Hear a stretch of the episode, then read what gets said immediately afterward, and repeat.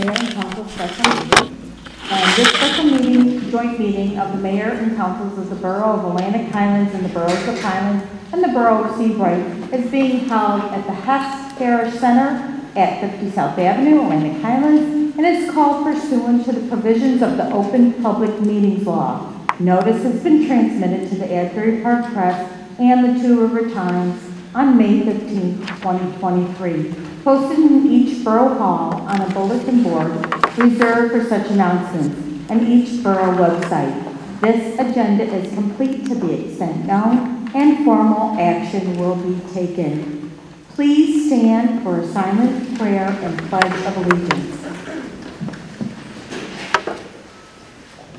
Recording in progress.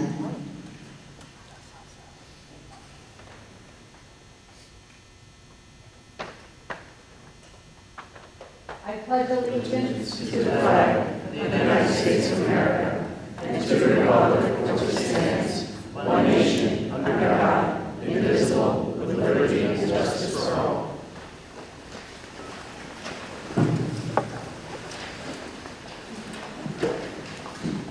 And there's a few people that I would like to thank before we move on. Um, Father Jarlath and St. Agnes for letting us uh, use this hair center. I'd also like to thank Rob Ferragina, Michelle Clark, and Brian Doherty for helping uh, move this forward too. So thank you.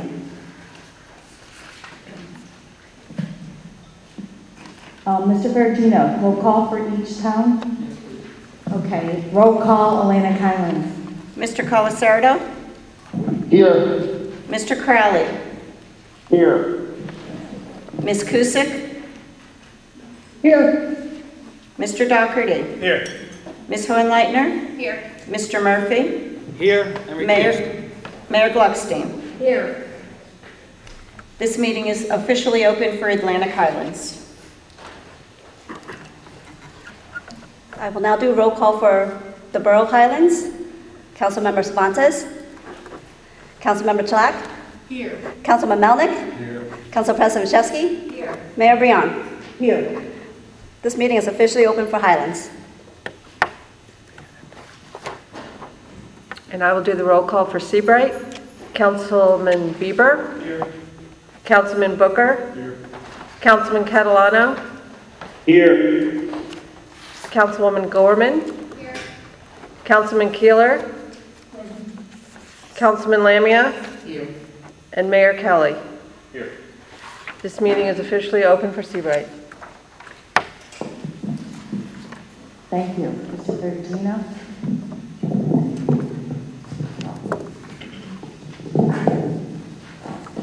Good evening and welcome to Borough of Atlantic Highlands and to the Hess Center. Seated at the front are the following individuals. Bob Benecke, Atlantic Highlands financial expert. Matt Giacobbe, Atlantic Highlands special counsel. Atlantic Highlands Mayor Loretta Gluckstein. Highlands Mayor Carolyn Broullon. Seabright Mayor Brian Kelly. Vito Gagliardi, Highlands and Seabright special counsel. And Kerry Wright, Highlands and Seabright special counsel. Seated to my far left are the three uh, borough clerks, from left to right, Michelle Clark of Atlantic Highlands, Nancy Tran of Highlands, and Michelle Pfeiffer of Seabright. Seated in the front rows, at the, in front of the tables here, are the council members from the three boroughs, as well as the borough administrators from, uh, council members from all three municipalities and the borough administrators from Seabright and Highlands. I believe there are a few uh, council members from the respective municipalities that are also patched in via conference call. I'd like to go over a couple of housekeeping items before we begin. Uh, Please make sure everybody's phones are muted. There are four emergency exits, one at each of the corners of this room, two in the front and two in the back. For those individuals who may need restrooms, for those individuals who may need restrooms, they're located in the entrance hallway. I'd like to also go over some meeting ground rules. After the resolutions are presented and voted on, the public will have an opportunity to comment. There will be a three-minute time limit for those who wish to comment. This will assist with efficiency and time management. Before making a comment, please speak clearly and state your name and address. The Highlands clerk, Nancy Tran, will be monitoring the time. We ask that everyone, both at the front table and those from the public, to please speak close to the microphones. While this is a very passionate topic for many residents, as well as many of the elected officials, we ask everyone to please keep your comments professional, polite, and cordial. I will now ask Bob Benecke to please explain the resolutions and update everyone as to where we are at in the process. Thank you.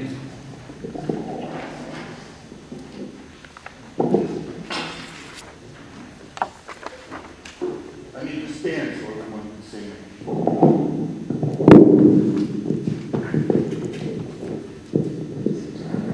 So just real quick, a little bit about what I do. Uh, my name is Bob Benecke, firm's name is Benecke Economics, Riverdale, New Jersey, about an hour and s- 20 minutes or so north of here. I come from uh, more of a municipal background than a school background, although I have worked for many school districts in the state of New Jersey. Um, all of you who are familiar with municipal budgets and the like, when you take a look at your official budget, you see this little thing called the FCOA, numbers all over the place. Well, I designed that. I actually prepared it for the state about 20 years ago. It's called the Flexible Chart of Accounts. It's very similar to what school boards go through, but it's a little bit different twist because we don't use GAAP accounting on the municipal side. In addition, I've written four textbooks for the Bloustein School of Planning at Rutgers, and I've been doing this unfortunately for about 47 years. So, so this is my fifth public meeting this week, so if I seem like I've had too much caffeine, I probably have. I'll be glad to answer any questions that you, you can throw our way. I've written a, um, a memo, legal-based memo for Mr. Giacobbe, who's the counsel to Atlantic Highlands, uh, to give some background and flavor to the referendum uh, questions and also with respect to the state mediator and try to help the process along. I have to say at the outset that the Porzio team and the Kean University team, especially Steve Sia, who has been assigned to be an intermediary on the Highland side, if you will, and the Seabright side, have been extremely helpful. If you read their reports, they're online, they're a couple of years old, but they're excellent, and they can be a lot of background.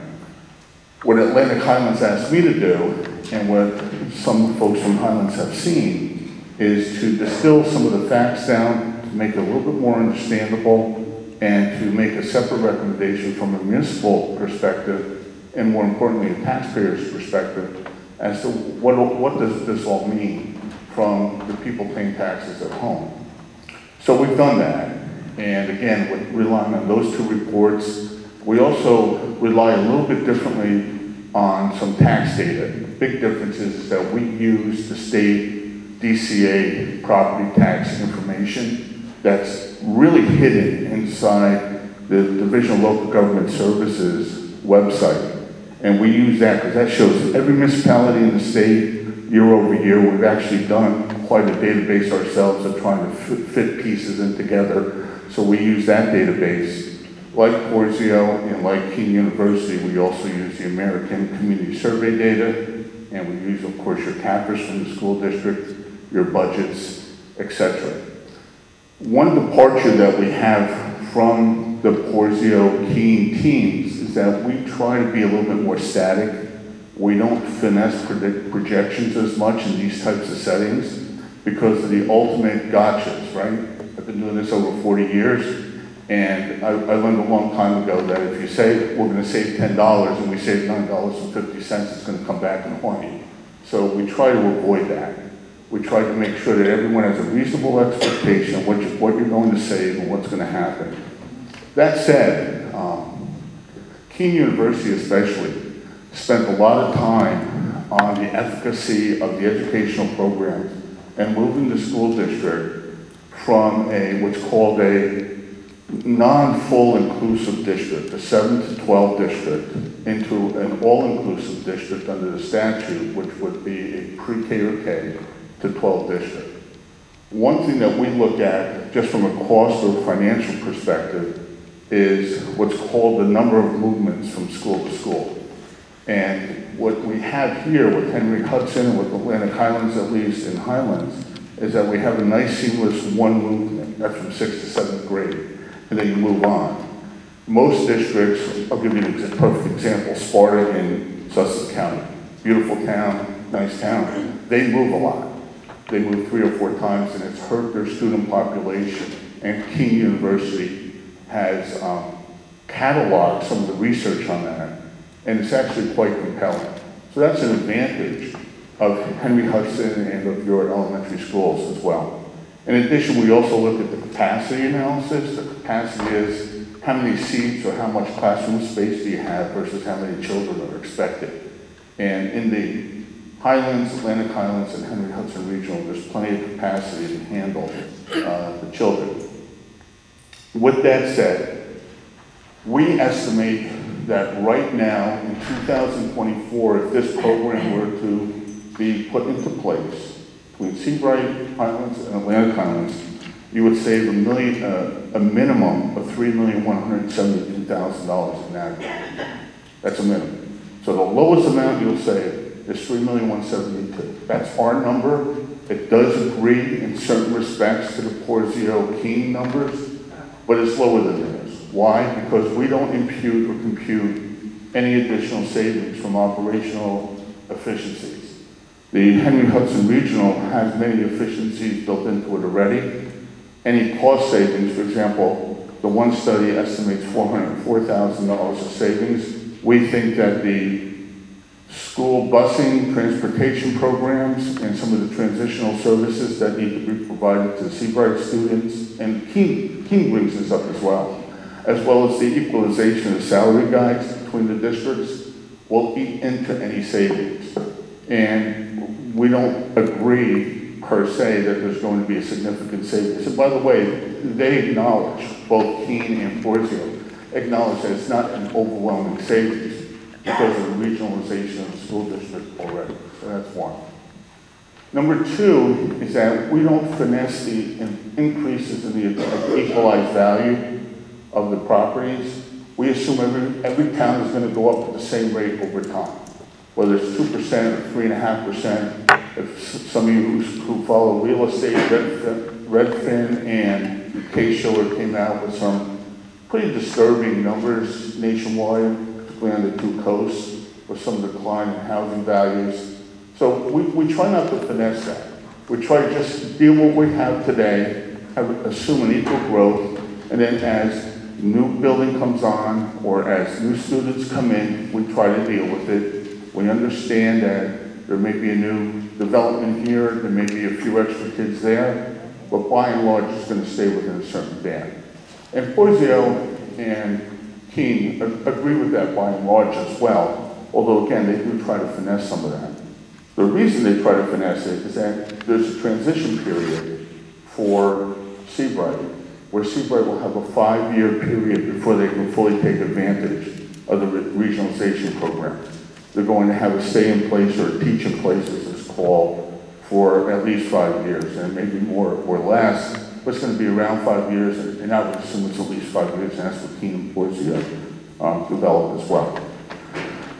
So with the, with the minimum three million one seventy-six, I spoke to Steve Sia this morning. We went over the calculator, and the calculator shows that at fifteen percent of equalized value, with eighty-five percent of school, enrollment ratio, that proportional increase, we will save, according to their calculator, and I think it's pretty accurate, four million one hundred seventy-two thousand dollars.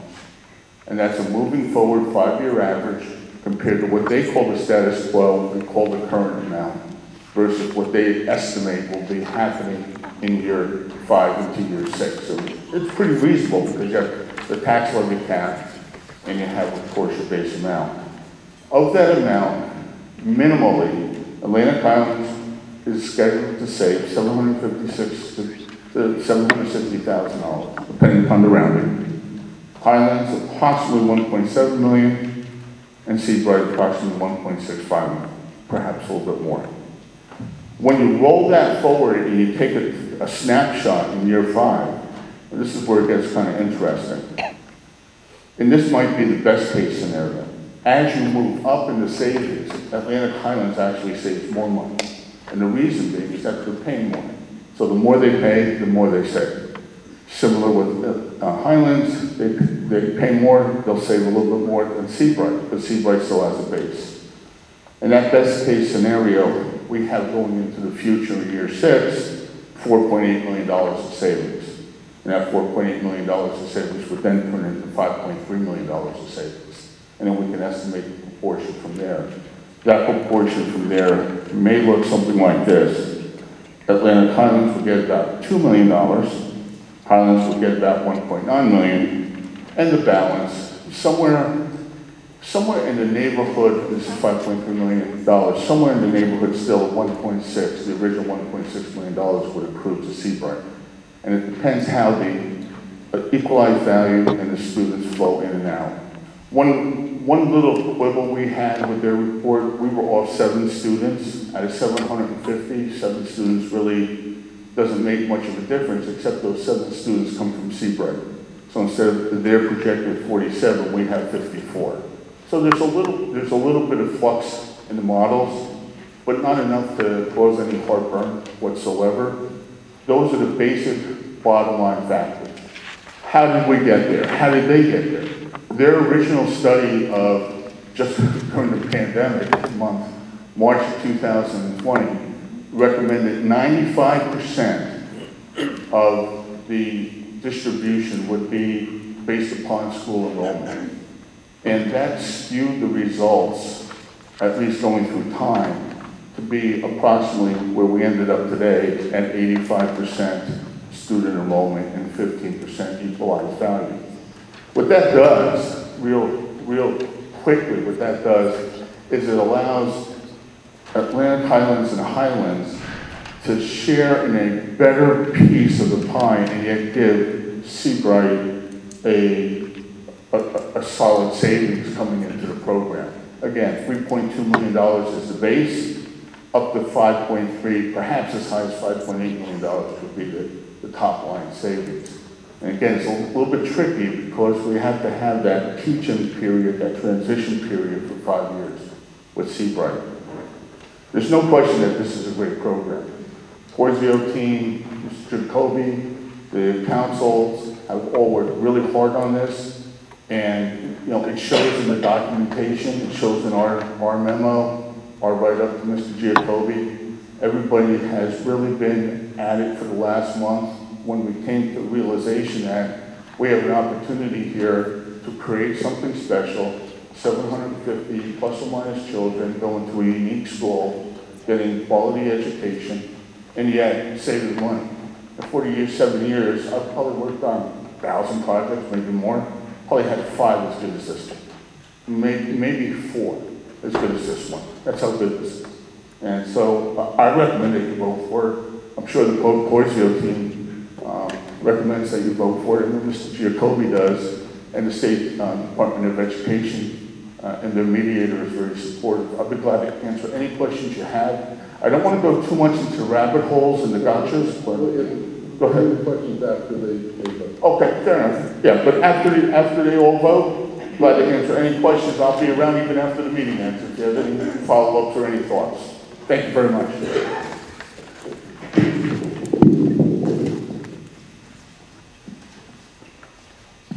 So at this time, we will be taking our vote.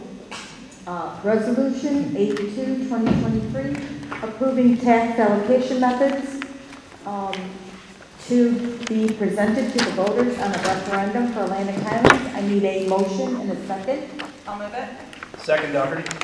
and roll call. Mr. Colacerdo? Yes. Mr. Crowley? Abstain. Mrs. Cusick? Yes. Mr. Doherty? Yes. Ms. Hohenleitner? Yes. Resolution 82, 2023 has passed. Thank you. For the Borough of Highlands, Resolution 23-135, approving tax allocation methods to be presented to voters on referendum. Councilmember Shellac? Oh, I need a motion, sorry. Thank you. Thank you. Councilmember Shellac? Yes. Councilmember Melnick? Yes. Council President Chesky? Yes. Mayor Broullon? Yes. Motion carries to adopt Resolution R23-135.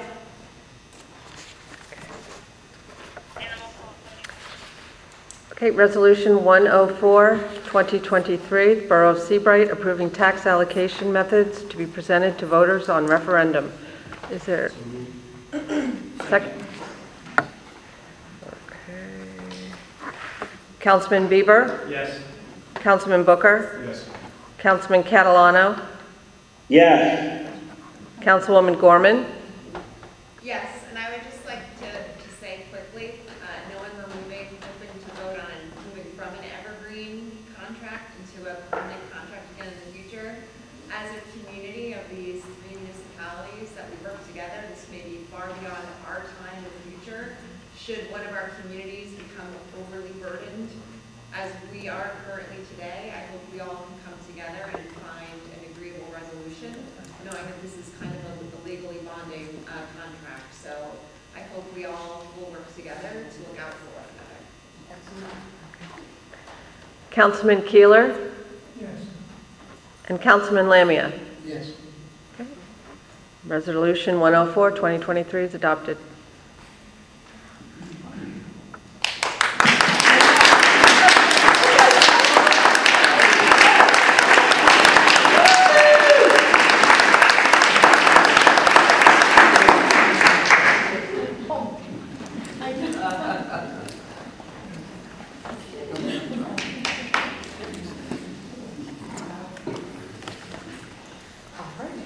So now, we are going to move into the public comment section. Please move forward to, we have two mics. Uh, State your name and address. And May- remember, there is a three-minute limit. May I read my little blurb, please? Individuals wishing, wishing to address the council may be recognized by the presiding officer and shall give their name, address, and the group, if any, they represent. Although the council encourages public participation and reserves the right, through its presiding officer, to terminate remarks to and/or by any individuals not in keeping with the conduct of a proper and efficient meeting. If any individual wish, um, refuses to conduct themselves in a proper manner, they will be removed from the meeting. The council will not, during the public portion of this meeting, discuss matters involving employment, appointment, termination of employment, negotiations, terms and conditions of employment, evaluation of performance of, promotion, or discipline of any specific or prospective or current employee. There is a three-minute time limit for your comments. Hi, my name's Allison. And, hi, good morning. My name's Allison Drexage. I live at 12 Garden Way in Seabright. Um, I'm here on behalf of Seabright students. Um, I don't think that this regionalization is a wonderful idea, and I understand that it's going to be going to vote. It seems very premature um, for several reasons, and I just wanted to uh, speak about this quickly. I know I have three minutes, I'm just going to Um, The declining levels of enrollment that we've uh, seen in uh, the townships um, seems unlikely that in the future this um, entire um, scenario would happen, have to happen again, in which we'd have to have a financial analysis, the legalities of, um, again, uh, merging new districts. So I don't know if this is the uh, sustainable path forward for us. Um, Savings won't be seen for five years, so at that time, that could be um, something where we're addressing a larger regionalization because um, Seabright's currently part of a regionalized school system. We are affiliated with both Oceanport and the Shore Regional um, School System. Um, My understanding is that this regionalization was to save larger amounts of taxes and to provide children more opportunities. I don't know um, why it wouldn't be considered that Highlands and Atlantic Highlands would merge for elementary and middle schools, and then all townships could go to Shore Regional, affording all students better um, education and also uh, additional programs that they're now going to have to cut. Um, I don't know how we're supposed to vote as taxpayers, not understanding exactly what the math is. Um, As mentioned, transportation, special services, things like that aren't factored in what the actual costs are. Um, And so I think that's very premature to be um, voting on something that you actually can't speak to. Um, And it was mentioned uh, just a few minutes ago that um, moving students um, uh, several times is disruptive. The students that will be impacted by this merger will have already um, been impacted by things like COVID and now have to move an entire new school district. It seems really um, uh, unfortunate for the kids that are currently part of the school district. Um, And uh, if you take into consideration the average taxpayer in 2022, and this is average, not my taxes, not anyone specifically, in Seabright, it's about 8,500, Highland, 7,400, Atlantic Highlands 9,800. On paper, the savings sound amazing if you can get deductions on your taxes, but you can claim up to $10,000 on your property taxes. So you're actually not saving anything in your pockets for if, if you are, if your tax rate is lower than that. So I, I hope that that's something that people are recognizing, to be affiliated with a school system that might not be um, uh, as, healthy for your property tax uh, uh, values.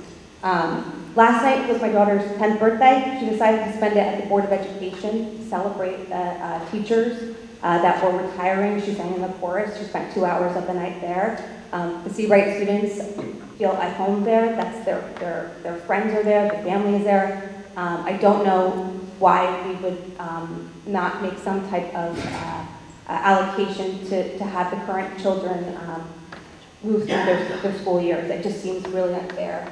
Um, I- And I think that in, in terms of the overall merger situation, I don't know, maybe relooking at it so that all of the kids can go to Shore Regional, that would then allow them to make the ratio for Seabright more equitable. Um, it, it seems like a better solution rather than a smaller school, school system with less opportunities for all. That's all I say. Thank you. Uh, On, on the issue of the education of children, I'd like to speak to that. So I, I, I believe Mr.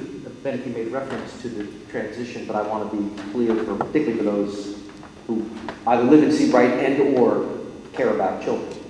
So the uh, model that you heard described, and the model that has been under study from the get-go, does not involve forcibly removing any children from the school that they currently attend. So that five-year transition period where Seabright is continuing to pay to Oceanport uh, and to Shore Regional while beginning to contribute to uh, Henry Hudson when its children begin to attend that school is based upon the premise that the children will be allowed to complete the schools where they're currently being educated. So that is part of the study. No child is being forcibly moved. So if you just think about the, you know, the high school scenario for a second, where graduating eighth graders from Oceanport um, would then go to high school at Henry Hudson if this were to be approved by the voters. And then there'd be three grades of Seabright students at Shore Regional. And then the following year, there'd be two, 11th and 12th graders. But last year, there'd be 12th graders. So children are not being moved. And the only other thing I want to say, simply because I don't know if I'm going to have a chance to speak again, is what you saw here happen was both of historical significance and yet a decision that isn't doing anything. The historical part is where the three municipalities, whose interests are similar but not identical, um, have taken a step under a statute that is brand new, designed to do exactly what you see here, promote the creation of K-12 districts um, and allow communities to save substantial amounts of money. But all the towns have agreed to do is to fight for the opportunity for the voters to decide how their children are educated and how their tax dollars are spent. This is about as motherhood and apple pie as you can possibly get, whether you agree or disagree. These folks didn't make a decision as to where your kids are educated. These folks didn't make a decision as to how your tax dollars are going to be spent. Are going to be spent. You're going to make that decision if they can convince the Commissioner of Education to allow you to do so.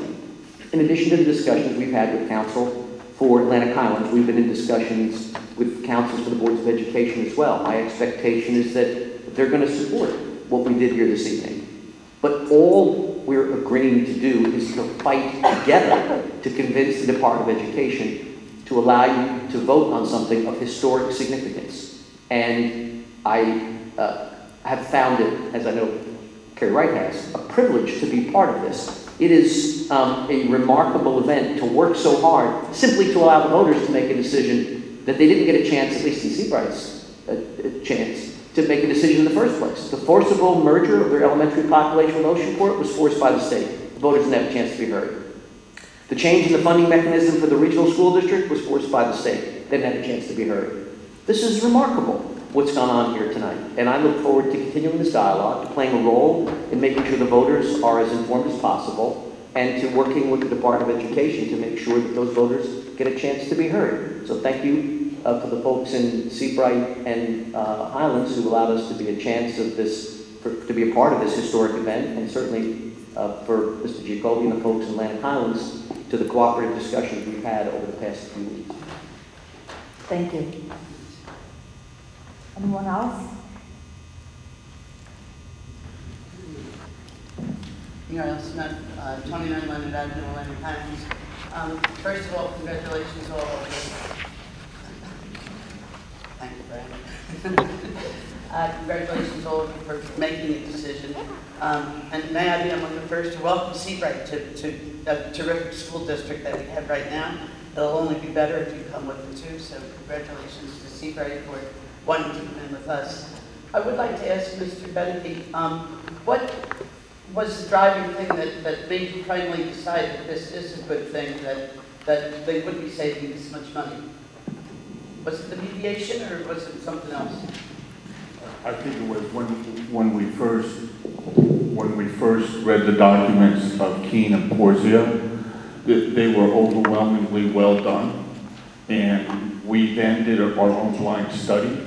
That blind study was, what we typically do is town A, town B, and town Z. And we did our own study, and we came up with very, very similar results, using census data, using the state database, et cetera.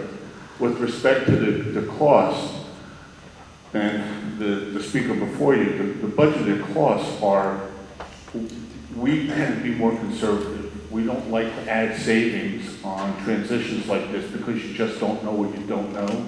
So we, we just err on the conservative side. It may be that there's additional savings, and we hope that there are, but we're not gonna count on it. So we try to be conservative, we let everyone know, hey, don't count on it. You may not get a full savings of four point eight or four point two million, but you're gonna get a minimum of three point two. And the, part of that is services for the Seabright children to have a really good quality transition. Yeah, in five years, as, um, you know, everyone has said here, but it's, it's going to be a, a good transition. What caused us to really do this and really come home with it and really just be a cheerleader for the program is that at the end of the day, you're gonna have a quality school district and you're gonna save money. That's just a win-win. No matter how you look at it, it's a win-win. Now, I'm not going to d- diminish being a parent and having a child that may not be, be caught up in the transition, and we're gonna make sure that that doesn't happen. Everybody at this table and everyone at this school district will make sure that doesn't happen. The transition will be quality and will be well-served. All the children will be well-served. Terrific, thank you. And can somebody say what happens next? What are the chances of it being on the November ballot? Or we have to wait till the commissioner approves this? And when will you be sending this to her? Oh, Vito, Sure. oh, oh, um, there's a little speculation, but Vito, uh, has a wealth of experience doing this and was a part of drafting legislation that ultimately enabled this, and Carrie Wright too. Frankly, to be quite honest with you, Carrie Wright's much smarter than Vito. Um, So, uh, I I think Vito would be the best person to answer your question. But That wasn't covered by the mediation, Matt. Um, So I think this will be in the hands of the commissioner within days. As I said, we- we've been in some dialogue with the uh, the boards of education. So um, I'm hopeful that within the next few days, we will be sending um, mutually agreeable correspondence on behalf of the three towns and the boards of education, asking the commissioner to move forward with this. We're at the mercy of the county office and the Department of Education after that. And uh, as you know from our last meeting, we would need uh, a green light uh, by the end of August in order to get this on the November ballot. Um, I, I don't see a reason why it couldn't happen, but if it's not, you can have a special school election. Uh, and I remember going over this with you last time, second Tuesday in December, fourth Tuesday in January. So um, I, I I don't know if it's going to be on the ballot in November, but I, if it's not, I expect this to be approved because I cannot see a legal reason why it wouldn't be. And if it is approved, I expect if it's not voted on in November, to be voted on shortly thereafter in December, January, or March on one of the dates set forth by statute. And would then be put into effect? Um, well, if it's, if it's approved in that window, right, I, it, I don't know a reason why the municipalities and the boards of education to make sure that the budgeting starts to allow the transition to occur. Obviously, the boards of education have been very much interested in consolidation, so assuming that they can prepare the budget in a timely fashion, you have to have the budget prepared and approved in order for it to take effect July 1st. So, based upon the track we're on now, assuming the Department of Education is cooperative, it is not out of the question to have this in place for July 1 of 2024. If that doesn't happen, then certainly by July of 2025. But that um, requires cooperation by people who are A, not in this room, and B, who are not in the control of anyone in this room. Thanks. Thank you. Carrie, did I get anything wrong there? No. Any You can have questions? Saturday off.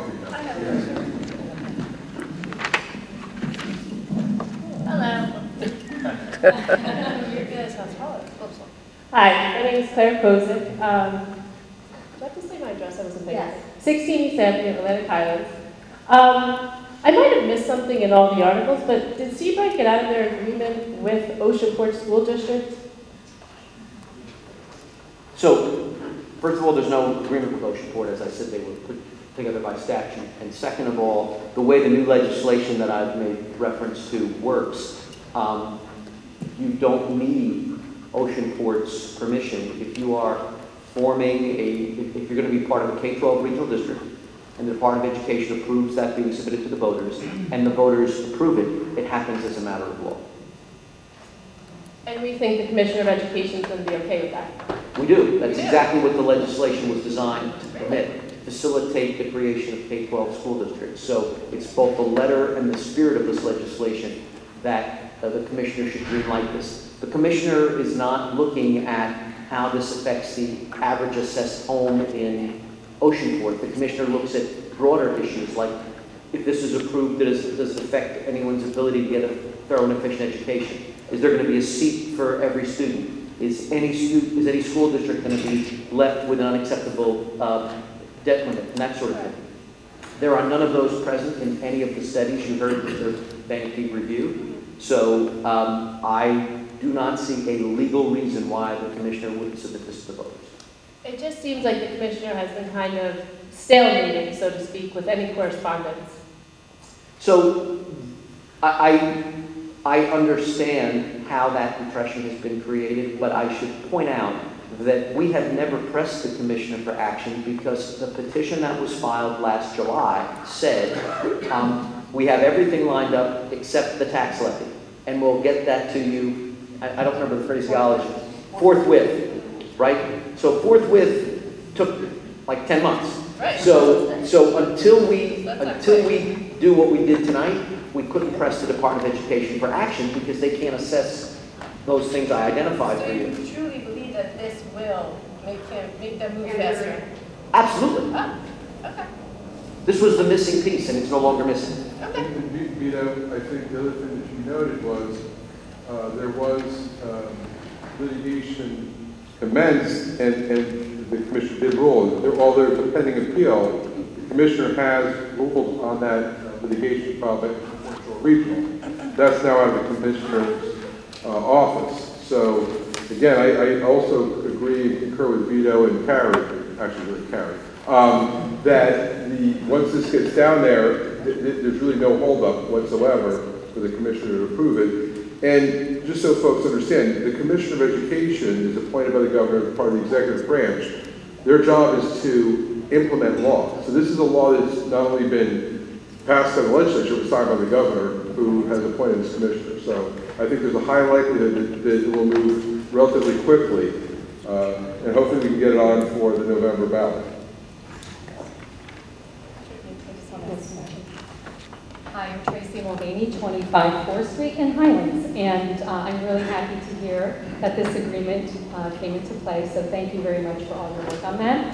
I do have the question, though, Mr. Giacobbe, you just talked about the appeal. So how will the appeal affect moving this forward? So we're all very clear on that, because now that's with, my understanding is the appellate court, as I read it. So, um, I- understand, a commissioner of education any of the state agencies, Commissioner of Education, uh, Commissioner of Environmental Protection, Commissioner of Banking and Insurance, um, they're known in, in- under the court's uh, jurisprudence as the experts in their field.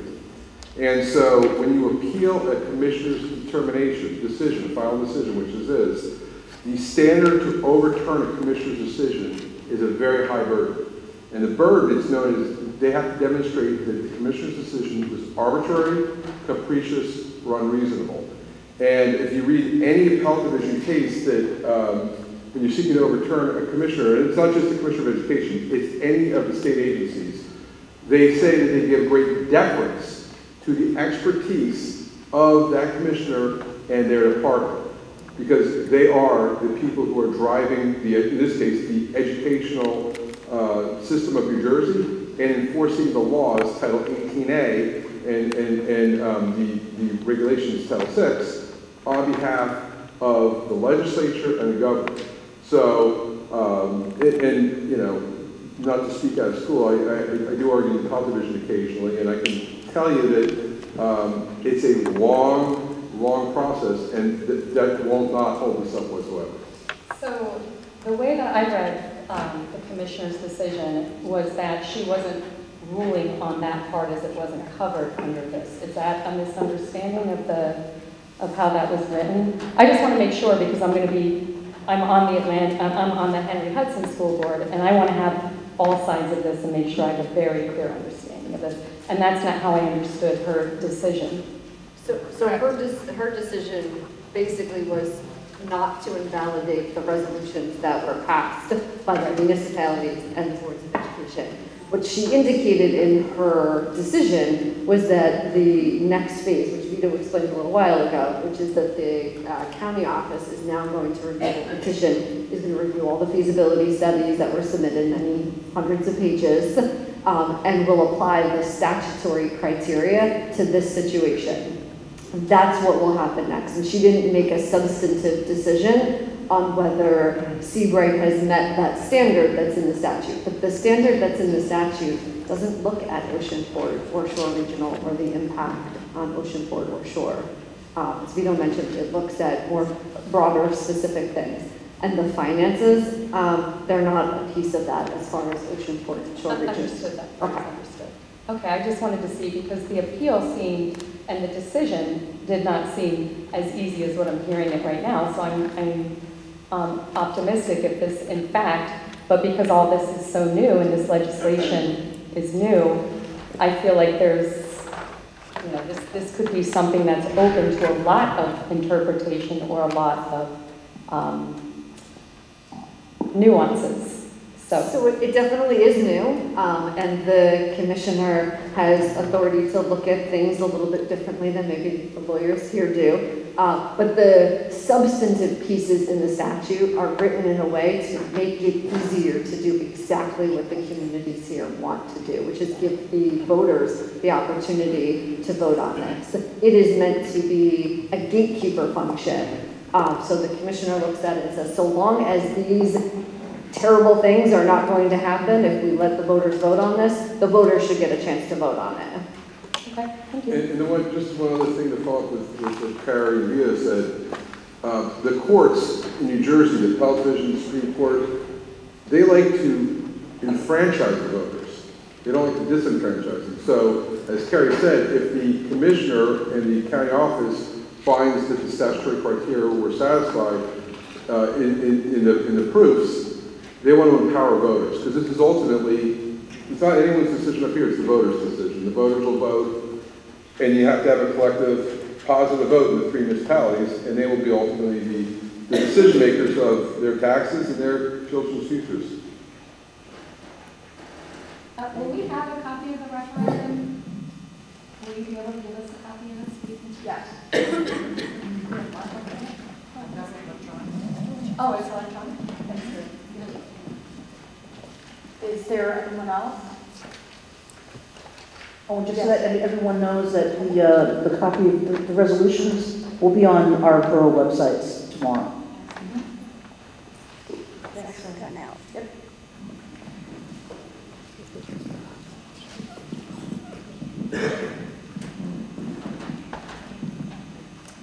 Um, Bob has 142 East Washington, Atlantic Highlands.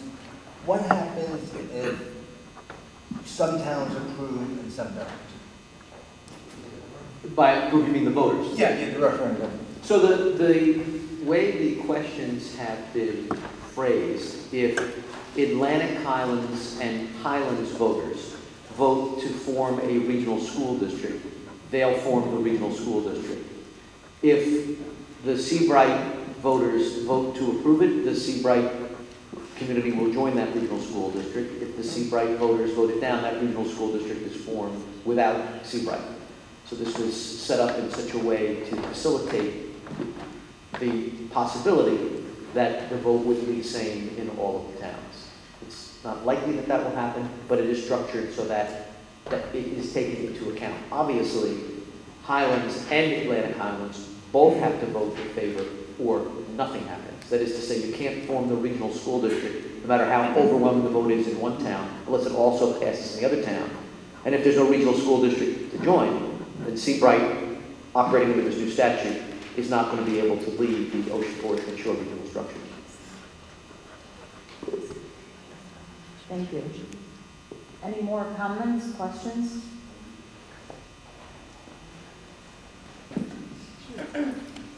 Oh, Ron, uh, Bert, 22 Atlantic Street. Uh, One question is, if this goes through, how is the new Board of Education comprised? How does that factor in? How does that play out?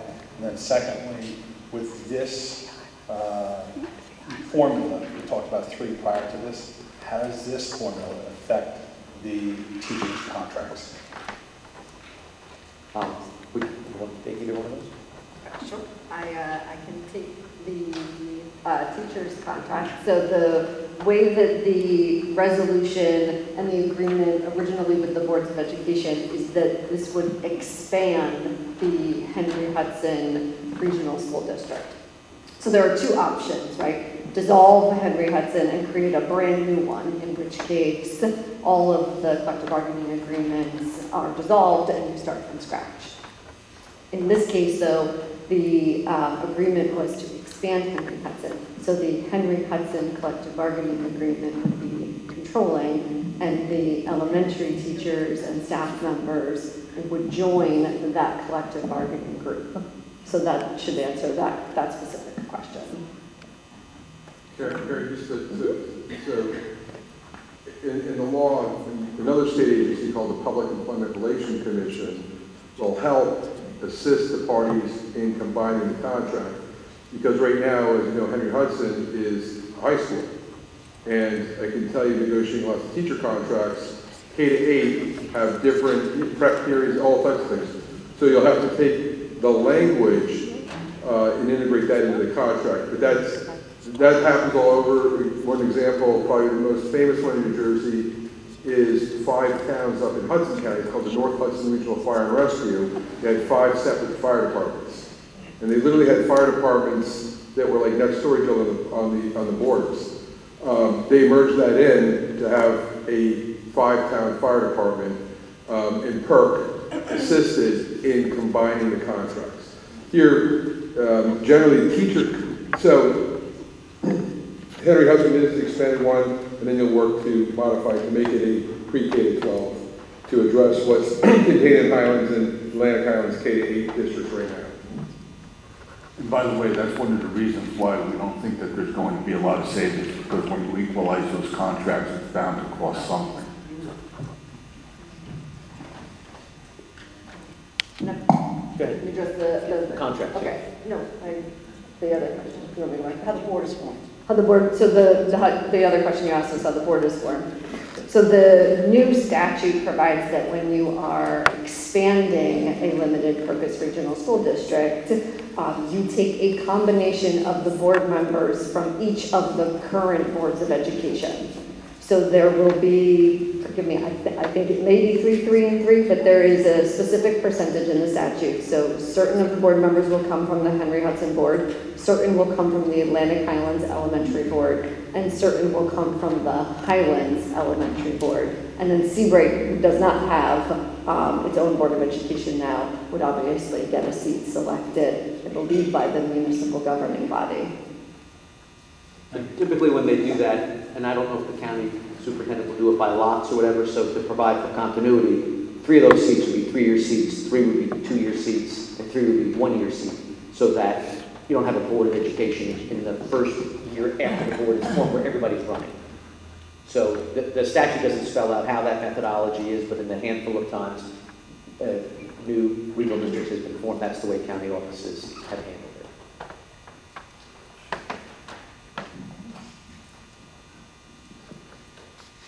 Any more questions, comments?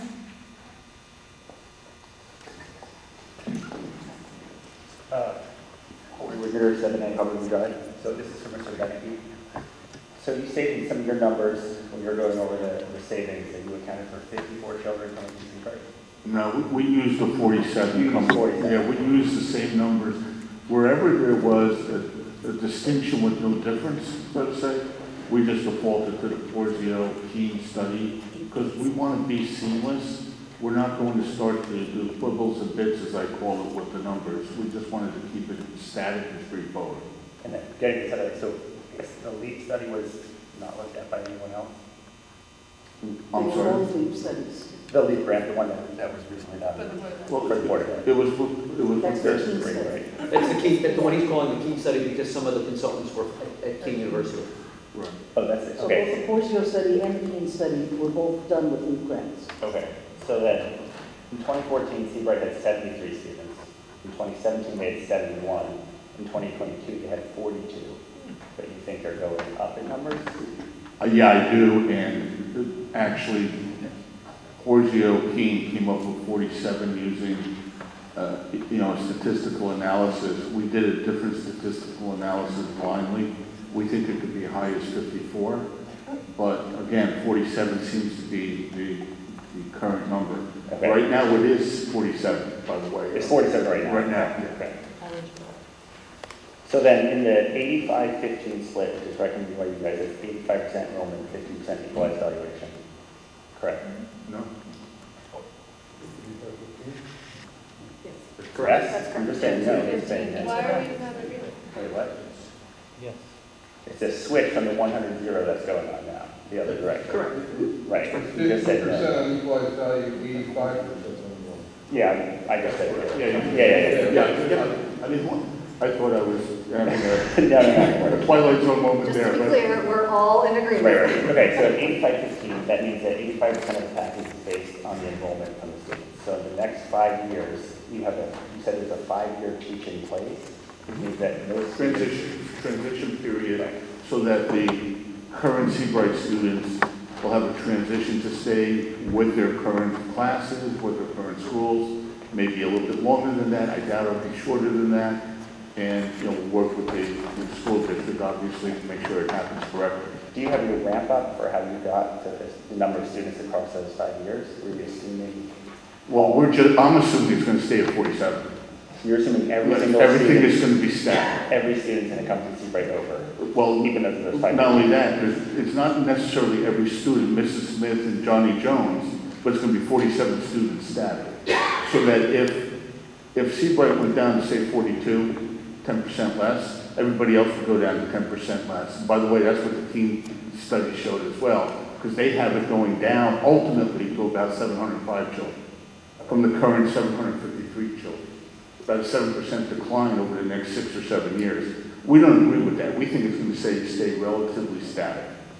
So So then, if I can just add something, because your question seems to be about that five-year transition period where Seabright um, will be uh, paying to leave Oceanport and Shore, and there'll be still students at Oceanport and Shore Regional. The resolution that was passed, I know not everyone has it, specifically provides a request to the commissioner that the per pupil number be based on the number of students from, just for Seabright, be based on the number of students that actually attend the new K-12 Henry Hudson in any given year, and the students in the other grades from um, Shore and Oceanport. So that there is, so when he says it's 47 and we're assuming 47, um, there's a certain level of certainty because you're looking at both the students over here as well as over here. so we don't need forty-seven students enrolled to get to eighty-five percent.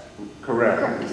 Okay, that was, so my concern, is no one comes over, and then we're on the hook for the And eighty-five and that, percent. and that, it's still eighty-five fifteen, and that's a key point. And that's why we didn't want to start to get into finessing the numbers. Because if you got too tricky with those numbers going out six to ten to twelve years, you could be caught in a statistical wave or a skewed analysis. So what we did is we just assumed the same ratios would stay in place for the next ten years. And it seemed to work out with the Porzio Kean study. At the end of the day, it's about the same. So then regardless of the number of students that actually enroll in the new expanded Henry Region, you're still going to get eighty-five percent of the tax dollars from enrollment from Seabright. That's, well, from enrollment. Right. And then From, enrollment's always based on forty-seven percent. well, no, it's always based on eighty-five. If enrollment goes down, Forty-seven children. uh, forty-seven children, but if the enrollment goes down to thirty-two, and the other ratios stay the same, in other words, everyone goes down by that same ratio, it doesn't matter, the same amount of savings is gonna be distributed or distributed amongst the three districts. If it goes down more or less, or if equalized value goes up more or less, you're going to have a difference or wave in that data. But it gets too, too much of a finesse to do that. Because you have, for example, you may have town A going up eleven percent in three years under equalized My, value. and my another goes concern down. is Seabright doesn't send anyone because they apply to tough place, and then Atlantic County and Highland is on the hook for the money that they're going to send in that. And you're still gonna save, you're still gonna I save know we're money. still going, But, but not but as much. Seabright doesn't control that. In other words, the, the submission. Well, technically, they can, because they're parents, right? No, sir, they don't. They can't tell, they can't tell the children. When, when, when, No, no, I'm when an saying, eighth, kids, when an forty-seven eighth, kids that are in Seabright right now, their parents cannot send them to this region. they're not, they're not going. They're staying exactly where they are. Right, When so that eighth if they grader. say no, if they don't send them, we still get the tax dollars from Seabright. I, I, let me, let me just be clear. Seabright doesn't. town. Seabright doesn't make a decision as to where, the- whether those kids come to the new Henry Hudson or not. If this were approved by the voters, when that, when, in the year one, when the eighth graders graduate from the, the school in Oceanport, they are then, as a matter of law, to matriculate as freshmen at the new Henry Hudson School. So we may not know exactly how many children are going to be attending, you know, five or 10 years from now, but there's no variable about, well, we're going to see what happens. As a matter of law, if this petition is approved by the commissioner and the voters, when those eighth graders graduate, they're going to Henry Hudson. Right. No question. Short of private. What's that? Short of private school. Go to private school, but your question was, what if Seabright makes a decision? Parents can make a decision anytime they want, Right. but there's no decision to be made by Seabright. That decision's already been made. In that transition period, Seabright is going to be paying money to both Oceanport Shore Regional as well as Henry Hudson. And you say, well, how could they, how could they do that? They can do that because the current system is so excruciatingly unfair to Seabright. They're paying more than $2 million than they agreed to pay when they formed the district and they were going to be charged per pupil. So they can live through that five years. We, we gained these numbers out. But there is a, there's more certainty to those five years than your question suggests, because Seabright is not involved in making any decisions for those kids. If the voters approve it, we know what's happening. Yeah, okay, that's it. Thanks. Thank you, sir.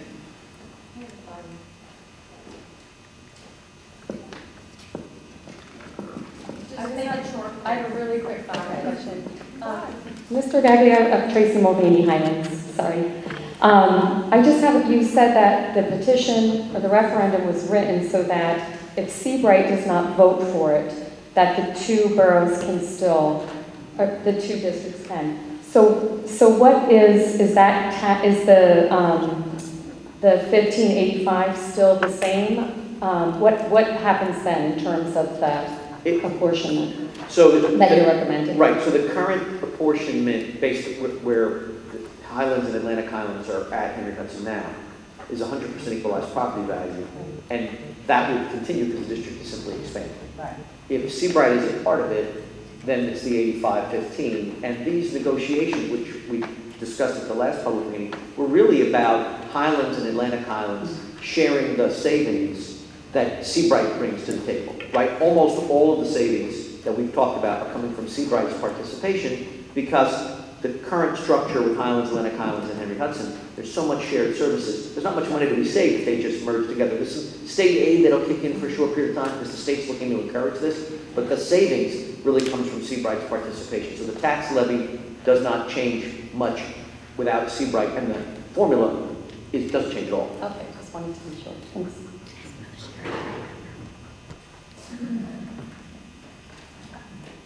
Comments, questions? Okay, so we're gonna start with the Atlantic Highlands. I need a motion and a second to adjourn. I'll move it. Second document. All in favor? Aye. Aye. Aye. Okay, thank you. Highlands? Motion and a second? All in favor? Aye. Thank you, everyone.